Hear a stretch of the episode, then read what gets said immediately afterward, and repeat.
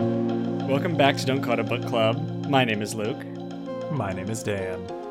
We're back from our very exciting vacation where we saw each other.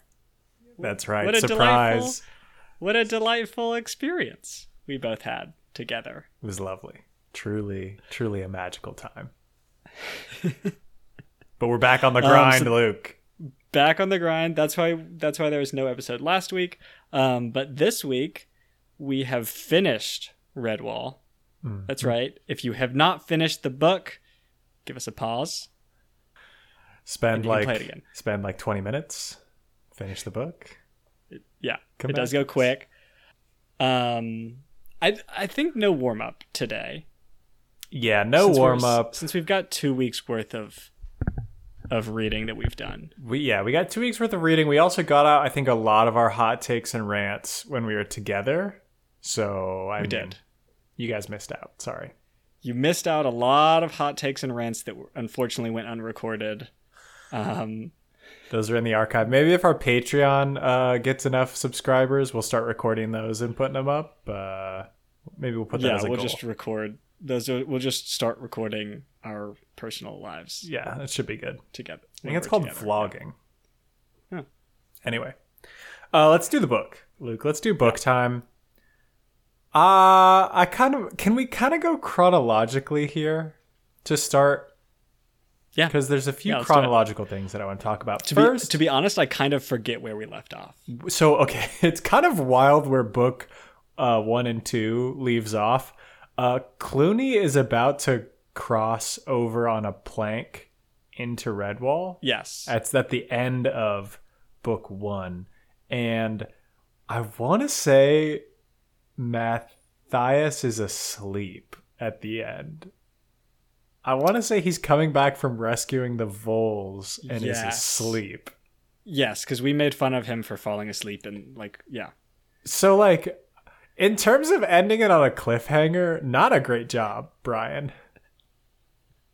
But anyway, uh book 2 starts Cluny and his crew have put a plank on a tree to go onto the ro- the walls of Redwall.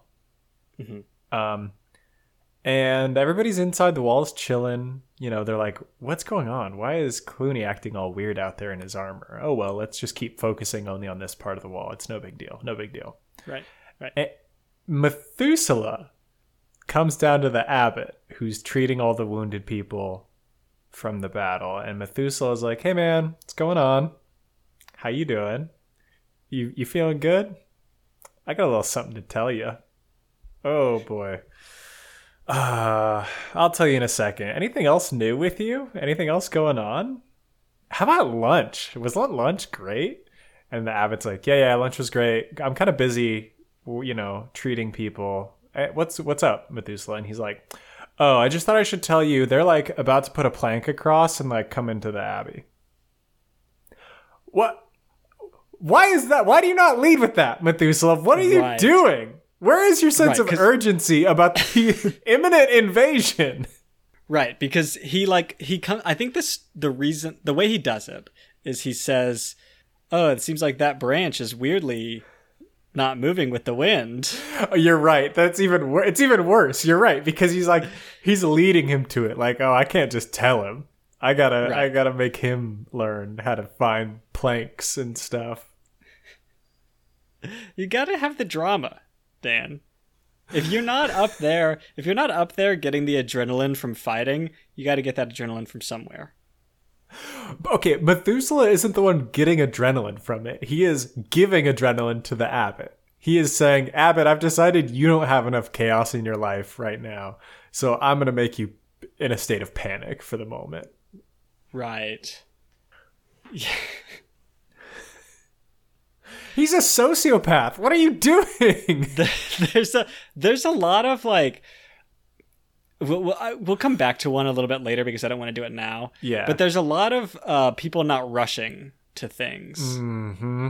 Mm-hmm. There they are should. there are a few examples of that here. Espe- and okay, I get it. Methuselah is really old, and he's probably like close to being gone anyway. Like he knows he's close to being gone. but we all know the consequences if they get in. Like, Right. it's very clear what the consequences will be if they take over Redwall, and the consequences will be everyone's dead. They're just gonna kill Right. everyone.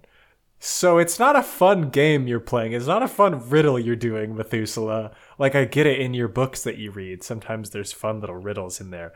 This is not that. I don't need a riddle. We're at we're at war, buddy.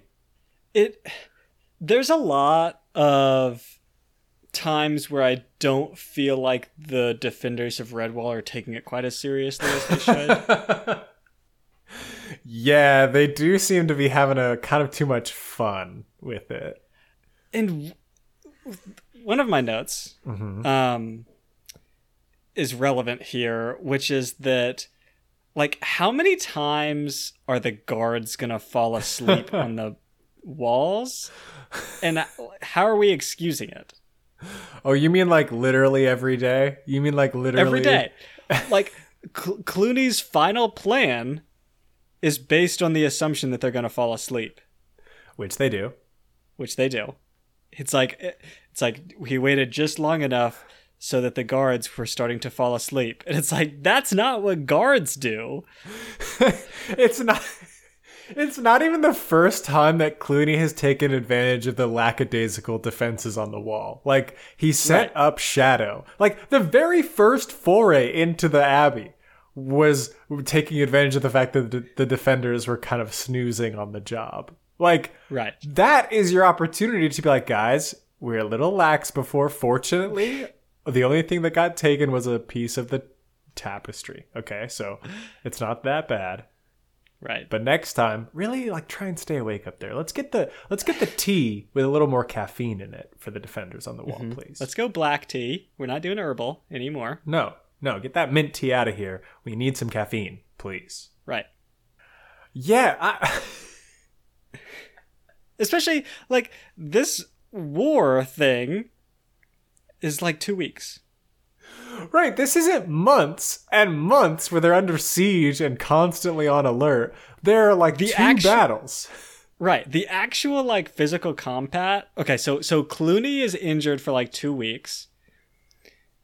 The actual like like battle parts or maybe a week on either side of that Right. Eh, Right. at most. That might even be pushing it. Yeah, yeah. You can't maintain a sense of urgency for like a week at a time. Hey guys, we're only going to get 7 hours of sleep this week because that's what our rotation is. Come on. Right. Do you you- all don't want to die, right? You all aren't very interested in dying a horrible death or anything like that. You you're not okay. Cool. Then we just need you to stay up an extra like two hours at night. Just two hours. Hey, if you feel yourself dozing, like maybe call someone to switch with you. It's here's fine. an here's an idea. Everybody gets a little bell. That's a I'm too sleepy bell. And yeah, if you are too sleepy, you ring the bell, and then somebody will come up and and take your spot. And it also has the dual purpose of waking up everybody else that's fallen asleep uh, and hasn't rung the bell because apparently it's everybody else that is also, Also, falling asleep. no more like hearty soup meals before watches. The pre-dinner, like or the pre-watch carb load soup that's like potato potato leek soup, where they're all just like immediately passing out because of all the carbs. Right, right. Yeah, We don't need that anymore. We can change it up.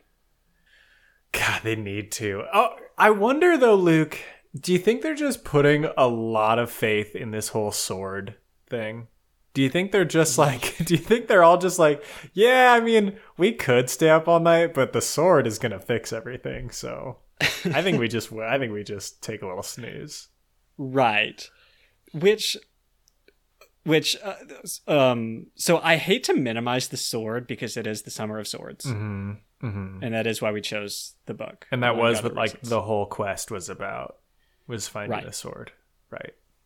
um I I think that the sword was less crucial than the friends that we made along the way, Mm-hmm. but maybe that's the magic of the sword, you know.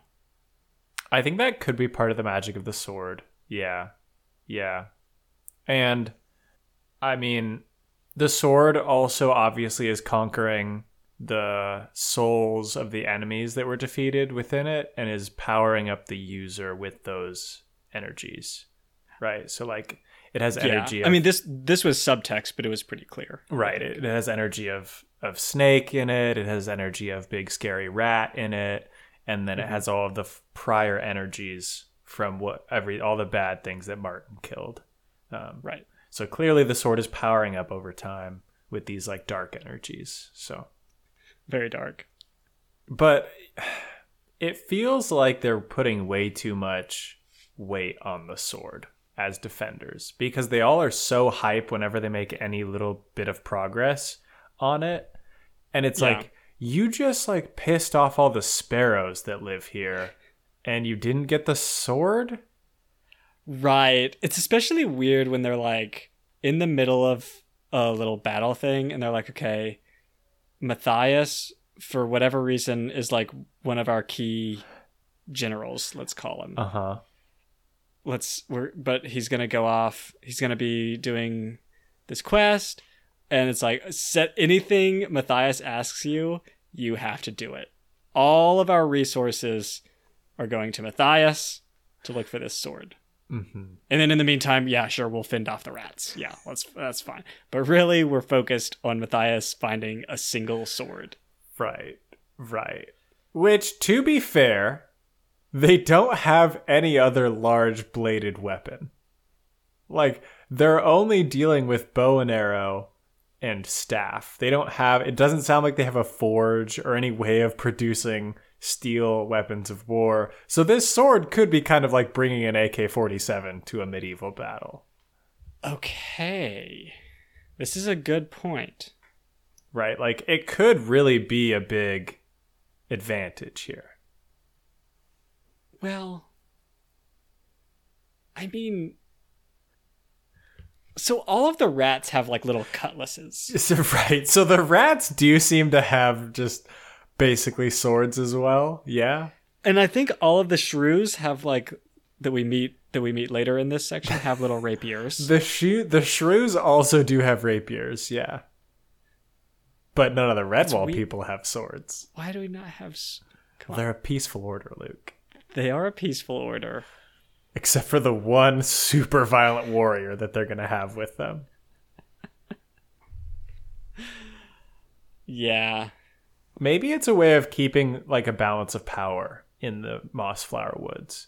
Is like You're saying the red will the abbey would be too powerful? if the abbey if let's say everybody in the abbey also had like big battle axes like mm-hmm. they're too powerful at that point like they can already hold off a huge rat horde with just like sticks and rocks and little bows that shoot dandelions if they also had battle axes they would just be able to dominate everybody else around Okay, okay, sure.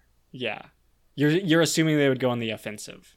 i mean naturally Of course you would. what are you going to do Um, with big battle axes just let's put them in a corner no Right.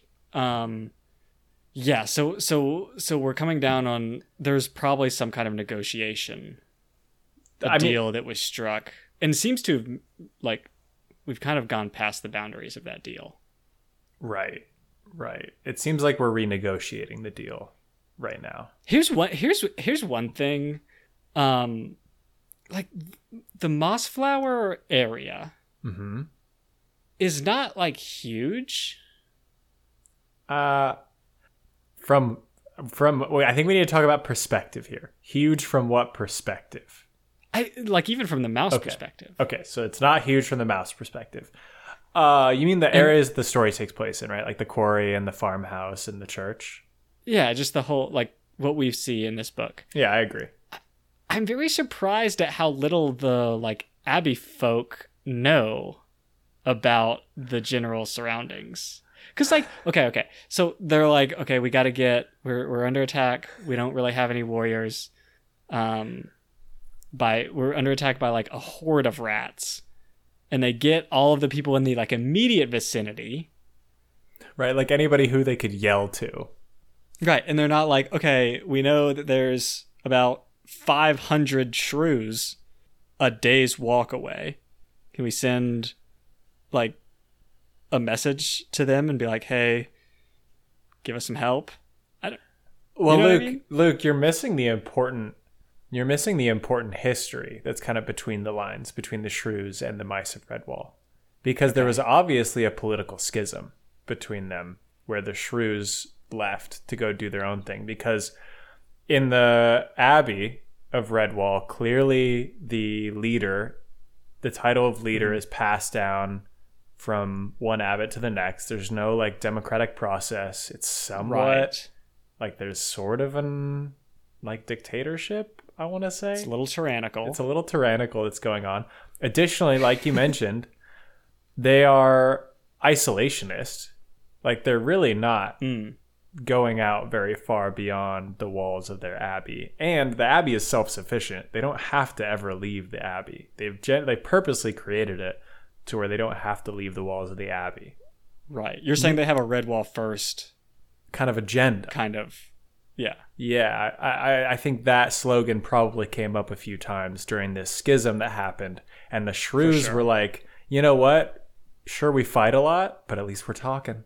So we're gonna we're gonna take our political ideas. We're gonna go write up a constitution. We're gonna go out and see the world and uh, see what happens. I'm for it. Um, this is feeling right to me and is really making me not support the red wall uh, current structure. Well, when we say current structure, I think there might be a reconciliation happening between these two, like estranged groups in Mossflower. For I- sure. I but I don't like that actually. I'm against the reconciliation. I don't think Redwall has done enough. Interesting. Like Yeah, I but- feel like like what they have done so let's talk specifically the shrews. Yeah.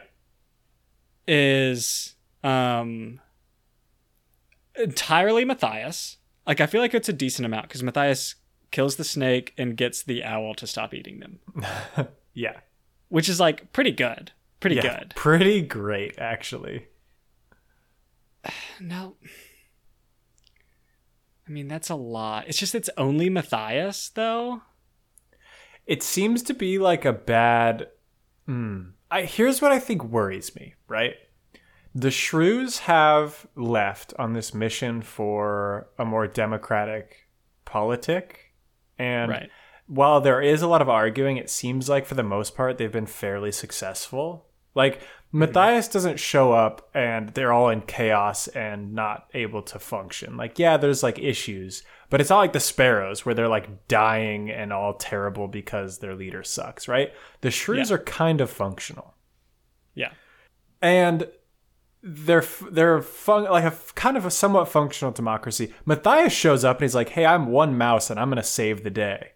That message is gonna really like put a damper on any kind of democratic talk because you have the message that one mouse or hmm. one person can solve all these problems, mm-hmm. and like there's a you know you don't see all of the background that got Matthias to the place that he was going, right?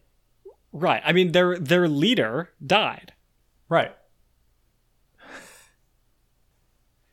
I feel like we've brushed past that pretty quickly. The you know what I mean? Guas the Right. like Guasum or whatever her name was Mm-hmm. gets killed by the snake. Right. Right. But but And I it's feel, like fine. I, it's not well okay here's the issue here's the issue right i think the fact that it's a democracy means that that would be fine and they would be able to like sustain that right like i I think mean, that the shrews sustain it, sure, yeah, but it's still like kind of a big deal. yeah there will definitely be like it's a, there's a power vacuum for sure which it feels like Log-a-Log is going to take over like it feels like he's the natural successor here Well, it depends because I feel like Log-a-Log is almost a separate position. yeah Within- you're right it does seem like It seems like there's kind of a two authority Hmm. situation. Okay. I okay. I do want to get back to the point I was making though. Yeah. In that we have this representation of one man solving all of your problems and like kind of cutting through the democratic red tape that Matthias represents, right? He represents somebody just fixing the problems and not worrying about democracy. And I think the fact that they see him as so successful in doing that is troubling for their democracy. Because I, I like agree. the propaganda that's going to come from this and already has come from this is not going to be good for a functional democracy. right.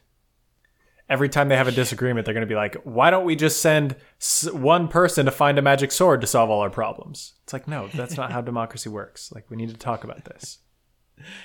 Right, right. Especially when like throughout throughout Matthias's experience with them, he was often trying to like just push past all of the like bureaucracy. Oh, he hated it. Yeah. He hated it. Which I mean in some ways he was justified for, but Yeah, it did sound like it was not really going anywhere, guys. but I think that you reform your you reform your system in ways that fix that while keeping while keeping what makes you the the the, the union. Right. Right. Like maybe you cut down how long people can talk about a some kind of legislation you're proposing. You know, like you abolish some kind of rule that you know, a person can talk Right. for forever. You know. Make it so that it takes just a simple majority. right. It seems like a obvious and as soon as you have that like discussion's over, you don't need to continue talking Yeah. about anything. Seems like it could Seems like it streamline the process. Yeah, make it useful. Um, I will say when I was when I was uh, when I was worried about like the reconciliation, I do think that the shrews aren't actually giving up anything. I If I remember correctly, I think the abbot is just like you guys are all welcome here whenever, which is I- actually a very good outcome. I agree with you, but I do worry how much they're going to get assimilated into this tyrannical government structure and like You think it's you think it's a little cultural imperialism. yeah, I'm worried about that. I'm worried about the like mm-hmm. Abbey using their treats, their treats and alcohol to lu- to lure them away from democracy, right? They're saying, "Hey, Right. your democracy left you out to get eaten by an owl out in the woods where it's cold. Come here, join our abbey where we have great beverages and delicious treats and snacks, but you're under the rule of one abbot that's passed down from generation to generation." Right. And like you can't his say goes, so too bad. Right. I'm worried about that as well. Oof. It's tough, and we also get the enforcement arm of the abbot that's created, right? You know, Right, you see this at the end. Redwall. Yeah, now we have a person with a sword that's like, hey, don't don't try any funny business, all right? it's it's like okay well you're not like a peaceful organization anymore this Mm. is like a fundamental change right The adding of a warrior is a huge change here because he's It's also he's also tasked with like keeping the good in the place. It's not just like, hey, defend Redwall if people come and attack it. It's like you need to stand up for what's good. Ooh. So this warrior gets full like uh jurisdiction, gets full jurisdiction to say like this is not good, so I need to stand up against it. hmm With a magic sword. yeah i'm worried about the mandate that we're giving matthias here It's dangerous. It's dangerous. it's very dangerous Oh. i do want to talk about this a lot uh, one thing that i want to bring up is evidence for how tyrannical the abbot is Oh, okay. Yeah. Yeah. um, at the end before he's dying. For one thing, he chooses his like successor, which is weird. Yeah, that's not allowed. Nope. No. Um, it's like, hey, brother Alf, you were nice to me. It's you. This is like somebody Let's who's dying of poison. Their brain is like slowly melting and they're like, you're the next. and then he's like, fix up the gatehouse and give it to Matthias and his new wife. I didn't talk to them before this, but you're getting married. Yeah, this is so busted. Like, sure, they were flirting a bit. No. Absolutely not. Abbott, you cannot do this I- on your deathbed. No, no. You can't do this on Like- any bed, first of all. Deathbed, the worst bed to do this on. Imagine 20 years in their mouse marriage future, because they do go through with it, and cornflower Cornflower's like, God, I just feel so guilty. I have to stay in this marriage because the dying abbot said I needed to, but man, I do not want to be with this weirdo with a sword anymore. That that hare and I were really hitting it off. That basil guy sounded really fun. I know. I know. Also, I didn't actually want to stay at Redwall. she was she didn't live in Redwall before this. No, she didn't. Uh, yeah, maybe she was like, I want to go back to my libertarian commune because this Yeah. Redwall is like a dictatorship. I don't like it. Yeah. Maybe this is a way that the abbot is assimilating, is further assimilating the local countryside into their political structure. He's identified the sources of power in other communities Oh. and is like, you are going to marry Matthias, and then you will be very strongly bound to our power structure because you're married to the like enforcement arm of our political structure now.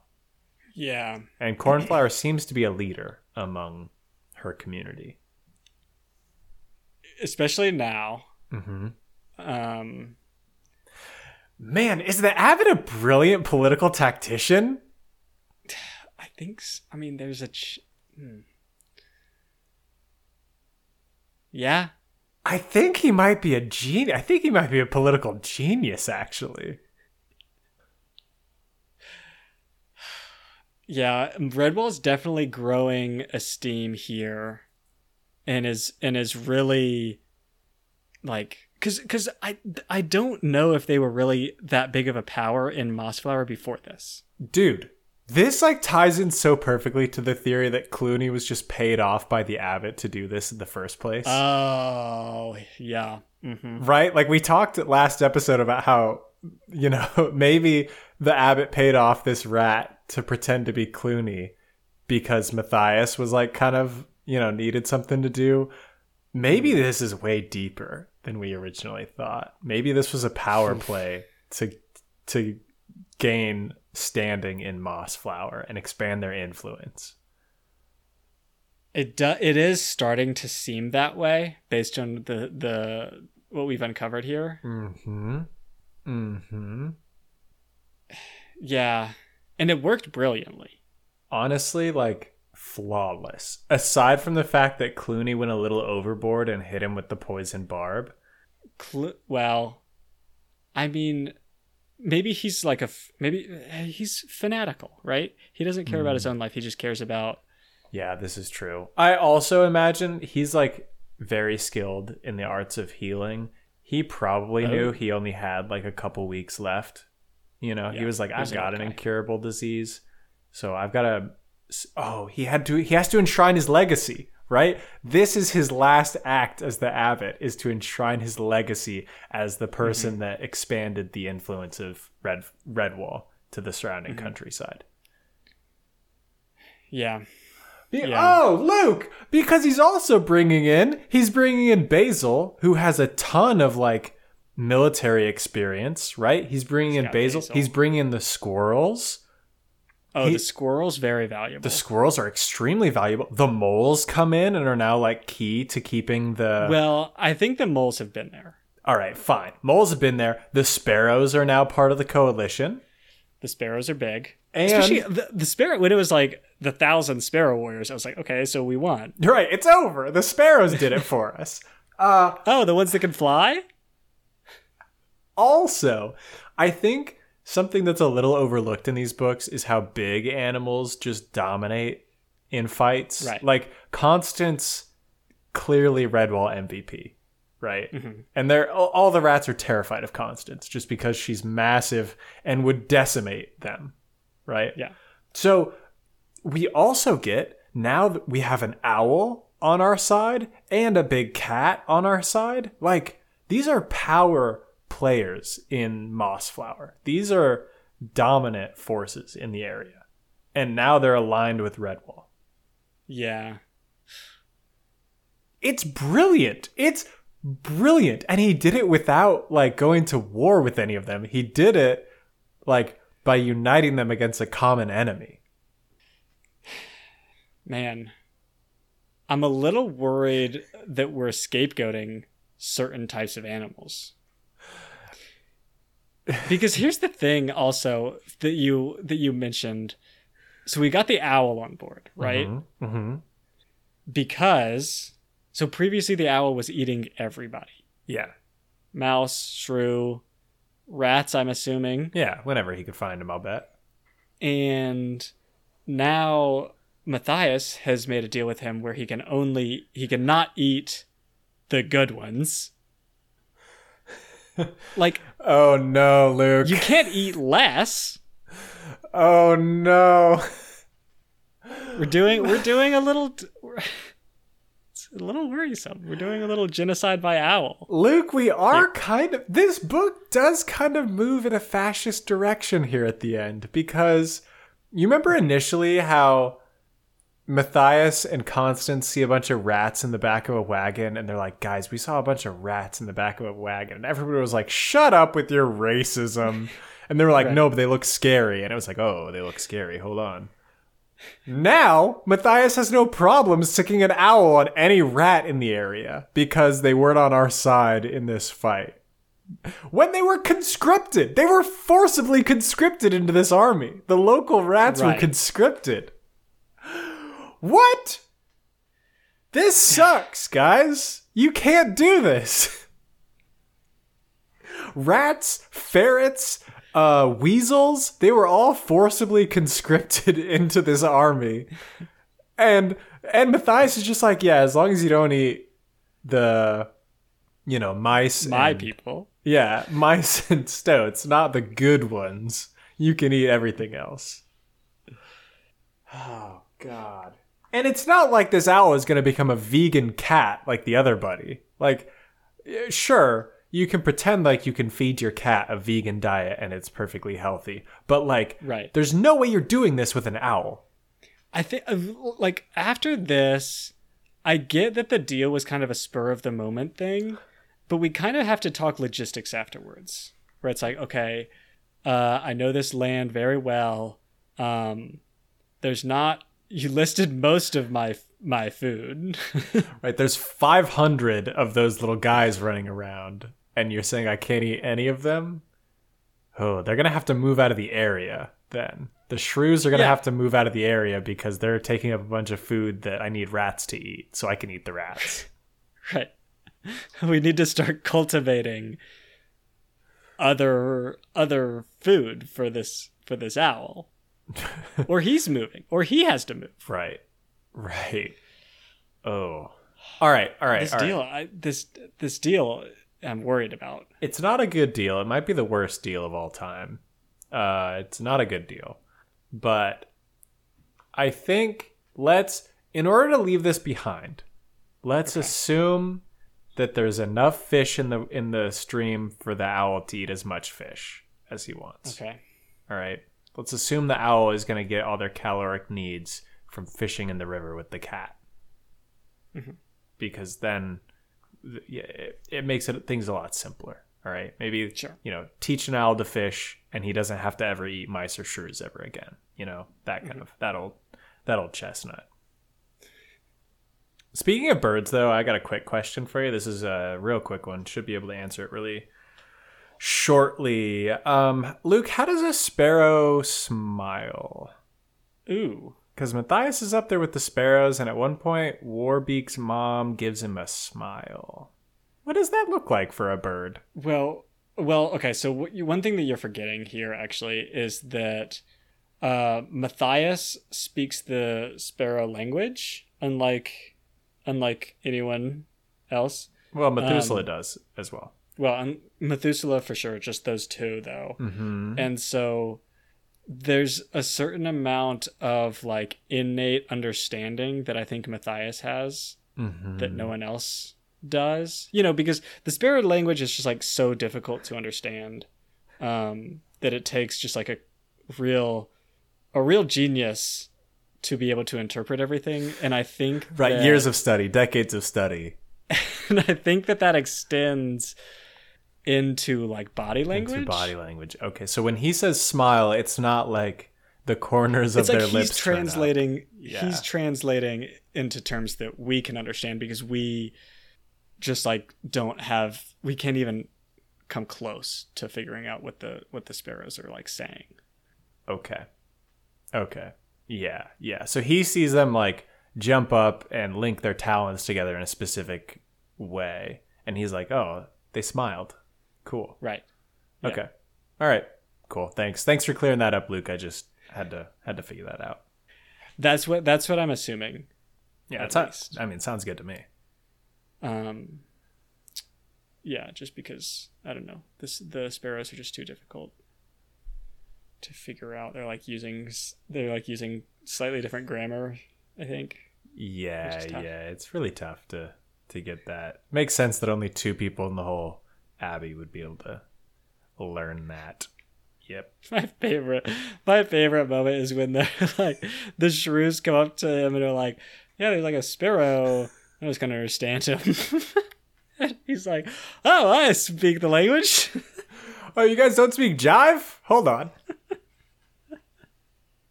and the language is like, "Matthias, Redwall, in danger." the sparrow essentially comes up and is like, "On God, I'm dead." Sheesh! And the shrews are like, "I have no idea what this bird is talking about. Something about Fortnite? Is he doing a Fortnite?" Oh, it's tough. It's tough. Um Okay, we we were talking a little bit about how we're demonizing the rats and other and other like types of animals. Um can we talk about their names? Ooh, yeah. Mm-hmm. The rat names, you mean? Yeah, so we get a lot of names of rats. I Yeah. just noted down a couple. So, and just for reference, um, for like the mice, you got like Brother Alf, um, Matthias, obviously Martin, Mm-hmm. the warrior. Um, there's one that's name is like John Churchmouse, which like, come on, buddy, let's get. And then the rat names are like Mange Fur yeah, and Cheese Thief. yeah. Skullface is one of them. I just who's cho- are they choosing the names? I I'm- feel like no, because no one would choose mange fur. I think that they're. I think these are nicknames given to them by the Horde. You think they're nicknames? I think they show up and they're like, "Hey, my name's David. Uh, I really like yo-yos," and they're like, "Shut up, mange fur. Get in the back." You look terrible. You must have mange fur. Next guy comes up. He's like, "Hi, my name is Winston. Uh, I like downhill skiing," and they're like, "Shut up, skull face. Go bite that horse." I really don't want to bite that horse. Bite the horse. Tough. I love. I my favorite I think is cheese thief. I mean, you know how Cheese Thief got his name, right? I think I could figure it out. I- I am very curious what their original names were. Right. I mean, it's it's lost to the wind, you know. They're not writing those down. No, That's just they don't know how to read or write. they're stupid animals. You all forgot. Which, by the way, I was very surprised for some reason when the cat could talk. I also was actually because we're still trying to understand the limits of how big the animal has to be before it it doesn't talk anymore. Right. we- like how because I thought it was going to be like domesticated animals. right. Like horse didn't talk, so why would cat talk? Right. I But anyway, it was just it was just like I think it was a cliffhanger where he falls into the cat's mouth and then like a couple chapters later the cat just spits him out and talks to him and I was like, "Oh, yeah. I guess animals in this book can talk." They're Forgot like, about okay. that. Yeah. Yeah. I know. I was also kind of shocked by that. Okay, my my last my last name related note. hmm which which is also kind of in line with the with the abbot taking a lot of power for himself Mm. um is that he names the sword rat death Yeah. it's like i'm not gonna call it rat death dude. Yeah, kind of a bad name. Kind of a shit It's name. like this is not your sword, my guy. Okay. First of all, it's the sword of Martin the Warrior. right. Yeah. That's like, or the like, Redwall sword of Redwall or something. Right. You can't be like dying, like delirious as hell, like, and call it Rat Death. it's a first of all a terrible name. Well, Luke, it, it further reinforces the like scapegoating that they're doing. it does serve this purpose of like, yeah, this sword fucks up rats. Every rat, it, just fucks them up. It is tough if we go back to the beginning when they're like, yeah, we don't turn away if anyone in need, even like a rat, if you're injured and want to come in, um, you know, we'll give you a hand. Hey, what's the name of your freaking sword? Hey, sorry, I thought I heard someone say that the like security guard out front has a sword named Rat Death when I came in. Is that right? you you you said you were gonna heal my wounds. that guy's gonna stay very far away from me, right? I just want to get back out onto the bocce ball court. Okay, I don't. I don't need rat death to get anywhere near me. Like, call it Scourge Ender or something. Like, call it. it's it's it's so uncreative. The name Like, sucks. could you come up with a less creative name?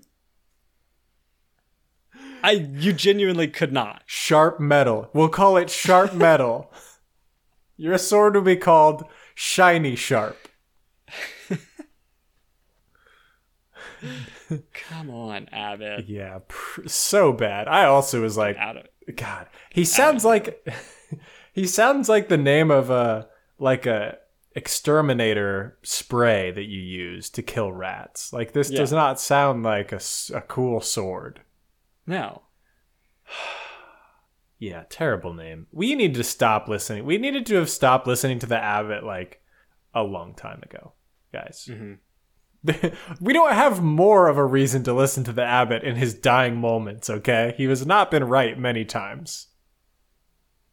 Right. Every time throughout this, the the Abbot's like, ah, Cluny's done. Don't even follow him out there. We're good. And everyone is like, he's so freaking he's an idiot. He's wrong. Granted, And the then at the end it's like, do everything he says. Marry who he says to marry, please. maybe this is why. Th- maybe this is why they don't name a bell after him. Because the bells get named after Methuselah and Matthias when they mm-hmm. reforged the bell into two smaller bells. I was like, why didn't they name it after the abbot? It feels like it would have been nice to give the abbot a bell. But maybe this is wise because they were just like, yeah, the abbot got a lot in the end. We're not giving him any more things. Right. A lot of what a lot of like individual award. I don't know if award that's the right term, but like we're naming the bells after individual people here Yeah, all the time. I- It's it's further feel like we- reinforcing this like dictatorship kind of idea, this fascist idea that they're setting up. right. that they're setting up. Classic Redwall. Um there's also a lot of recent like I don't think that these names are going to hold up. Cuz this stuff is going to be here for the long term, right? Yeah. it's like a very small part of Redwall's history, I feel. Mm-hmm. Mm-hmm. And not the good part. Like if you're a if you're a peaceful order, it's like you don't really want to be celebrating your war victories. Right. Yeah. Like maybe name it after all the healers that were at work during this time. Or don't- even pe- not even people that were doing things right now. Just make name it harmony. And peace. That's bell peace and one. harmony. Har- peace and harmony bells 1 and 2. Perfect. There we go. Done. Great. Uh, no, instead we're naming it after the two people that found the gun. The gun in our in this world. The the one that we have named Rat Death. Yeah, that, that's the one. Oh man, yeah, it's tough. Uh, there's a few other things I want to talk about with this bell while we're talking about it. Though, first, I just want to say Brian loved the foreshadowing with the bell, because in the very beginning, Cluny's having a nightmare. He's about to get stabbed by Martin in this nightmare, and then the bell tolls, and he's like, "Oh, phew, saved by the bell. Love that." And it's like, Oh. "Ah, Cluny, ah, careful, bud." Um, so love that foreshadowing. But related to that, they ring the bell at midnight. I did note this. Yeah. What are you doing, guys? Nobody likes that. Uh, Do you think they're ringing the bell at midnight or like literally every hour? I think it's literally every hour. And I think they just That's don't quit it at midnight. I think they're like, oh, well, it's a time, so we have to ring the bell. That's also like someone has to do that, right? Yeah, but you know they're falling asleep. if they're not, get them on guard for sure. Right. They're the only ones capable. Like, get the bell ringer to be walking around. The only, all right, the only potential explanation that I have to justify why they're ringing a bell 24 hours a day is because the creatures that we're dealing with are not only diurnal, but nocturnal. And so, like, if I am a nocturnal creature in the Mossflower Wood, it's kind of nice to also have the time to be like, oh, yeah, it is midnight. Thanks, Redwall. Appreciate that. Right. You as a as a nocturnal animal living your best life. Very useful to have the exact hour. Right. Like I got a meeting at 1.30 and I would have totally missed it if I didn't hear that bell. No, this is an excellent point. Yeah, yeah. Ugh. real, uh, real service. Redwall Abbey is playing to everyone in the vicinity by ringing a bell at every single hour. It's very useful. Yeah. Yeah. I'm sure everybody loves it. Thank you for that. It's definitely not one of the reasons the shrews all left. Yeah. Ugh. Do we have any food notes? I actually don't have any food notes for this section. Aside from the fact that they were all basically saved by a bowl of vegetable soup, um, not a Oh yeah. not a ton of food notes here. I mean, they open with a great feast scene, and I think from there it was more about the war Sure. than the food. Um. Okay. In that case, speaking of feasts, Mhm. so Matthias, like, goes on his quest, and presumably the purpose of this is because there's a very pressing concern with the rats attacking Redwall, Yeah. and it's like you got to get the sword to come back, and dot dot dot. We win. yeah, I know Uh, exactly what you're talking about. Yeah. Once again, Matthias. and he gets it like he very well done he gets it and comes back and like celebrates with the shrews and everything for a while yeah, they have a a feast. They have a huge feast after he kills the snake and brings the sword back. right and then the sparrow comes and is like hey dude like redwall is under attack right now This is so Matthias, though. This is like so textbook Matthias here because Yeah. the- book one ends and he's snoozing on the side of a riverbank as like Redwall is actively being attacked, and he knows it's Right. actively being attacked because he knows the army isn't at the church anymore, and he's like, I could use a little doze. And here he's like, they offer him, a, don't threaten Matthias with a good time because he will take it every time. right right um do you think he's still in his oversized sandals i don't think he got new shoes I never. I feel like it would have been mentioned if he ever got new shoes. Maybe, maybe he just grew into them. You know, oh okay maybe this was his growing up, where he like he got back to Redwall and nobody commented on it, but like maybe like halfway through the first year, he was like, "Wait, hold on, oh, these shoes kind of fit. That's neat." It is a big character growth for Matthias. Um, starting out, I think in the first like page of the book, the abbot calls him a young buffoon of a mouse as he is like tripping over his oversized sandals. And by the end, which is like a month later, um, which I maybe a long time in mouse lives, Yeah, um, he's the uh, warrior, um, dictator's enforcer at Redwall. A lot of responsibility and power. Right, the only one with a gun at Redwall. Great, great, yeah. A lot of a lot of Which, character like- growth from Matthias. It's like, I mean, Constance was a much better warrior. Oh yeah, yeah. But you know, the sword just looks ridiculous when Constance is holding it. Can you imagine how powerful that would be, though? Yeah, but it's like a dagger for Constance. Well, give Constance a real weapon. A club. Unstoppable. Right, we should definitely be powering up the MVP here and not not giving a mouse a little sword. Right. I agree. I agree with you totally. We should be creating a weapon for Constance. Yeah. Since since we're fascists now. But I mean, Um, I think the abbot knew Constance didn't have the constitution Ooh. to do the things that would be necessary. Like Constance is pure at heart. I disagree with this. Ooh, okay. Um, because of a scene that we saw. So when the Cluny's squad is coming up from their tunnel, Oh yeah. Oh no. extremely dark scene.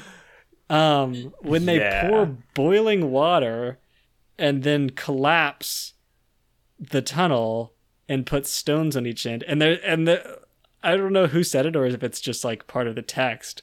It's like a fitting mass grave for the rat. What? It's part of the text, Luke.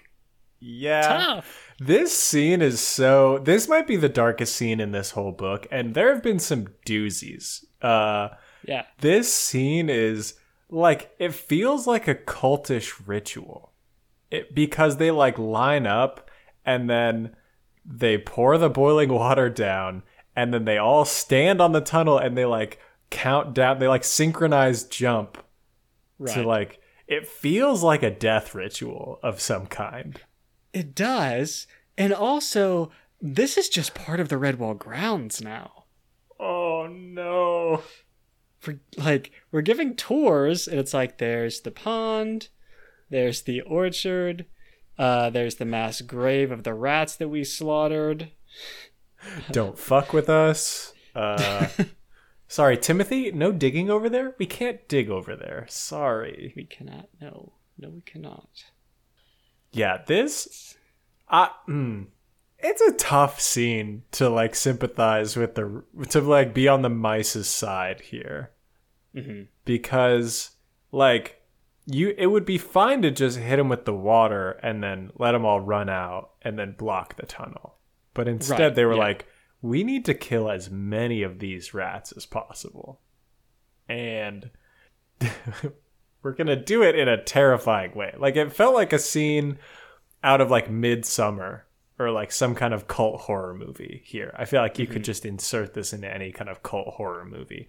And I just envision the mice as looking like so dead in the eyes as they're like singularly focused on collapsing this tunnel on the rats. right It's it's a tough one, Luke. Uh can we just talk about some of the other very dark moments in this book for a minute to acknowledge that Oh, this sure. this children's book is kind of fucked at times. sure yeah So, Cheese Thief is like pissed off at Scrag. So, he pushes him off the tree and then convinces everyone that he's going to help Scrag back. And then Matthias shows up to Cheese Thief slowly choking Scrag to death while whispering in his ear that it's like fine and he should just go to sleep. And Matthias does not seem traumatized by this in the slightest. no no yeah that scene i feel could have could have been off page right, like we all get it that Scrag wasn't coming back. Uh I don't think we needed to witness this brutal Gollum-esque murder here. Right. Ugh. Um, I the the one that I was thinking of as well is just like some of Cluny's plans in like the one that eventually succeeds is the one where he captures some mice and forces one of them to betray Redwall or he will murder his family. In like a big pit of fire. He will like roast right. his family alive. Yeah. Right. Very dark. This is a kid's book, y'all. For children. Yeah, but they're mice, Dan. oh, you know what? I forgot they were just mice. It's cool. They're they're mice, so it's fun. You're right. You're right. So, Luke, last week we talked about Basil because Basil showed up and he's like the cool uncle. Mm-hmm. We need to look at Basil with a bit more of a critical eye, I think. Ooh, okay.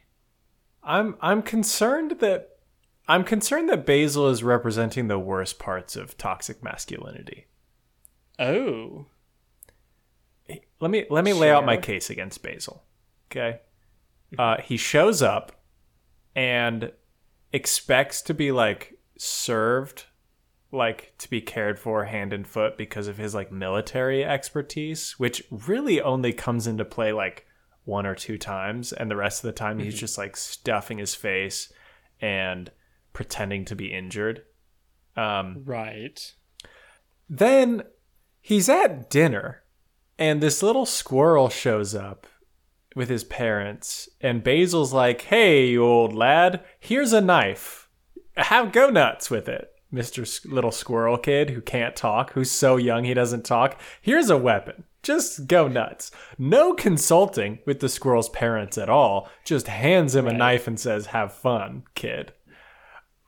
Um at the same dinner that he gives Silent Sam a knife, he's like, "Hey cornflower, you're looking pretty good. What do you say we uh what do you say we go back to my pad?" Huh? How about it? I know you and Matthias are like a thing, right? Right? But come on, you and me? What about it? um, a little much, Basil. Uh-huh. Then uh-huh. he like he's he's having Matthias is having this tough time because his friend Methuselah has just been murdered. And Basil's with him in the infirmary. Matthias starts to cry, and he's clearly grieving. Basil's like, hey, how about you toughen the fuck up, kid? would would Methuselah want to see you crying like a little baby? okay. Okay. I I feel like that's maybe a little unfair of a description of what happens, but I d- he does not really let him grieve in the way that that he should, I think. he seems to be he seems to have this one way of doing things that I don't know if it's a good role model here anymore. Right. I mean, it's definitely not a good role model for um, before the turn that we take, before before Abbot Mortimer's um, oh illustrious career before their rise like, to power. Because like now, based on the changes that we've seen over overcome at Redwall, it's it's like what you would expect, right? But before that, it'd be like, get this hare out of here. He is a menace. I do not want my young son talking to this hare. Like he keeps giving him knives. Giving him knives, telling him to go talk to an owl that's obviously going to try and kill him. No. Right. I he's he's telling my son is grieving the death of his friend, and this hare is like, yeah, cheer up, Bucko. Don't cry. I know this guy. He he is most likely going to kill and eat you. But hear me out.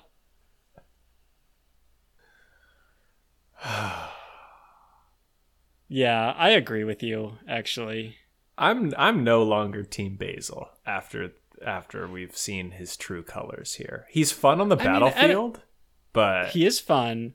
But at a certain point, it's like, okay, buddy, we fed you already. get, get out of here. What else have you done for us lately?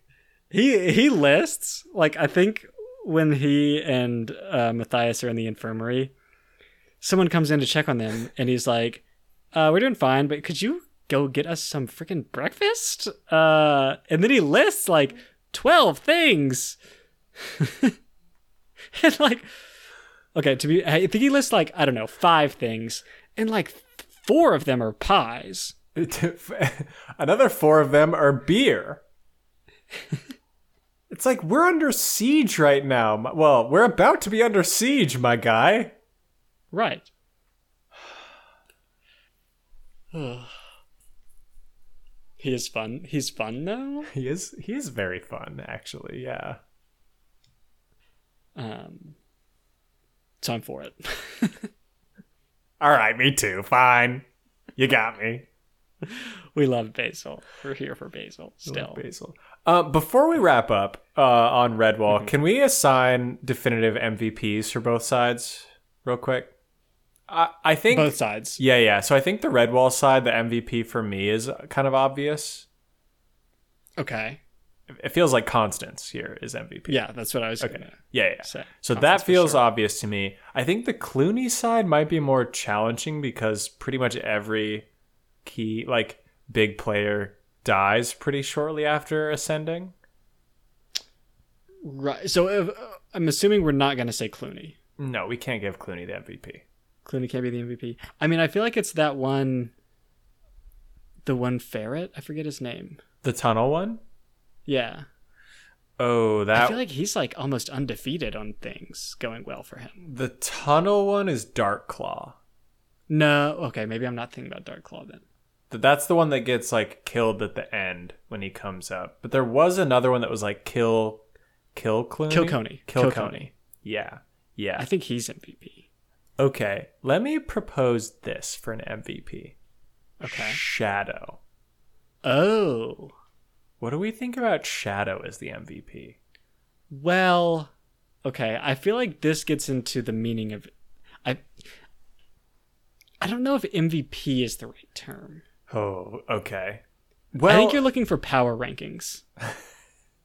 Who's number one in our power rankings of Cluny's horde? And I do think Shadow. okay, that might be fair. Because considering everybody who tried to do something, the only single thing that succeeded on the side of Cluny was Shadow in doing what they Right. were set out to do.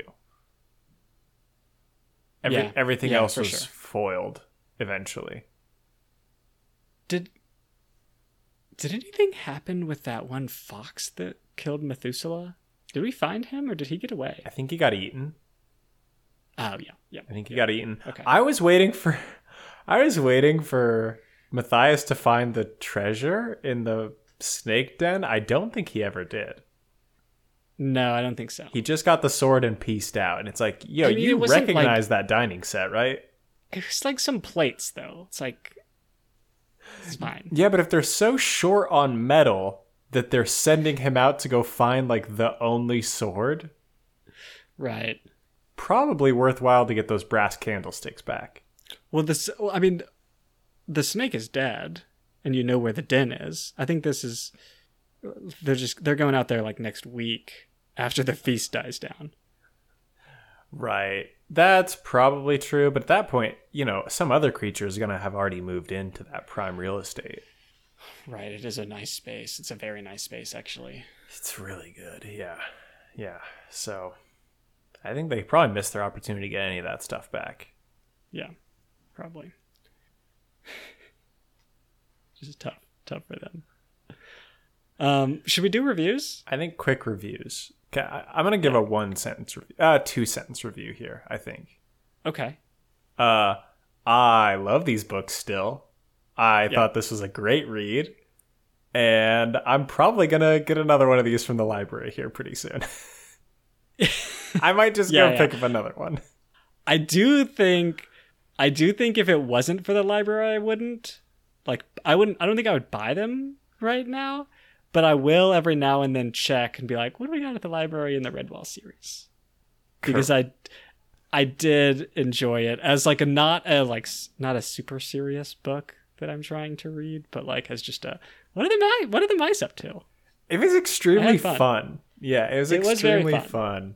So I'll probably keep my eyes out at the library for any of these. I know, especially since we got no scone action. We needed a scone desperately. So so keep us keep us updated on when you read a Redwall book with a scone in it. Um, We'd So love that scone also read that. recommendations. Yeah, yeah. okay. Um, so it's still the Summer of Swords, and next week, everybody knows it. We've got a big book coming out by our guy Will Wight, Dread God. There's lots of swords, tons of swords. Yerin alone has like six or seven. At least six swords. Yeah, yeah. Um, so yeah, t- next week we're going to be reading, I think, all of Dreadgod in one sitting. Right. I mean, you'll probably read it in one sitting regardless of what we tell you to do. So, if for whatever reason Luke and I can't finish it all by next episode, we might split it up into two halves. But probably just one. Right. Probably just the On one. the off chance. Yeah. So get excited, folks. We're continuing the Summer of Swords. We'll be back next week with plenty of hot takes. And still being dumb nerds.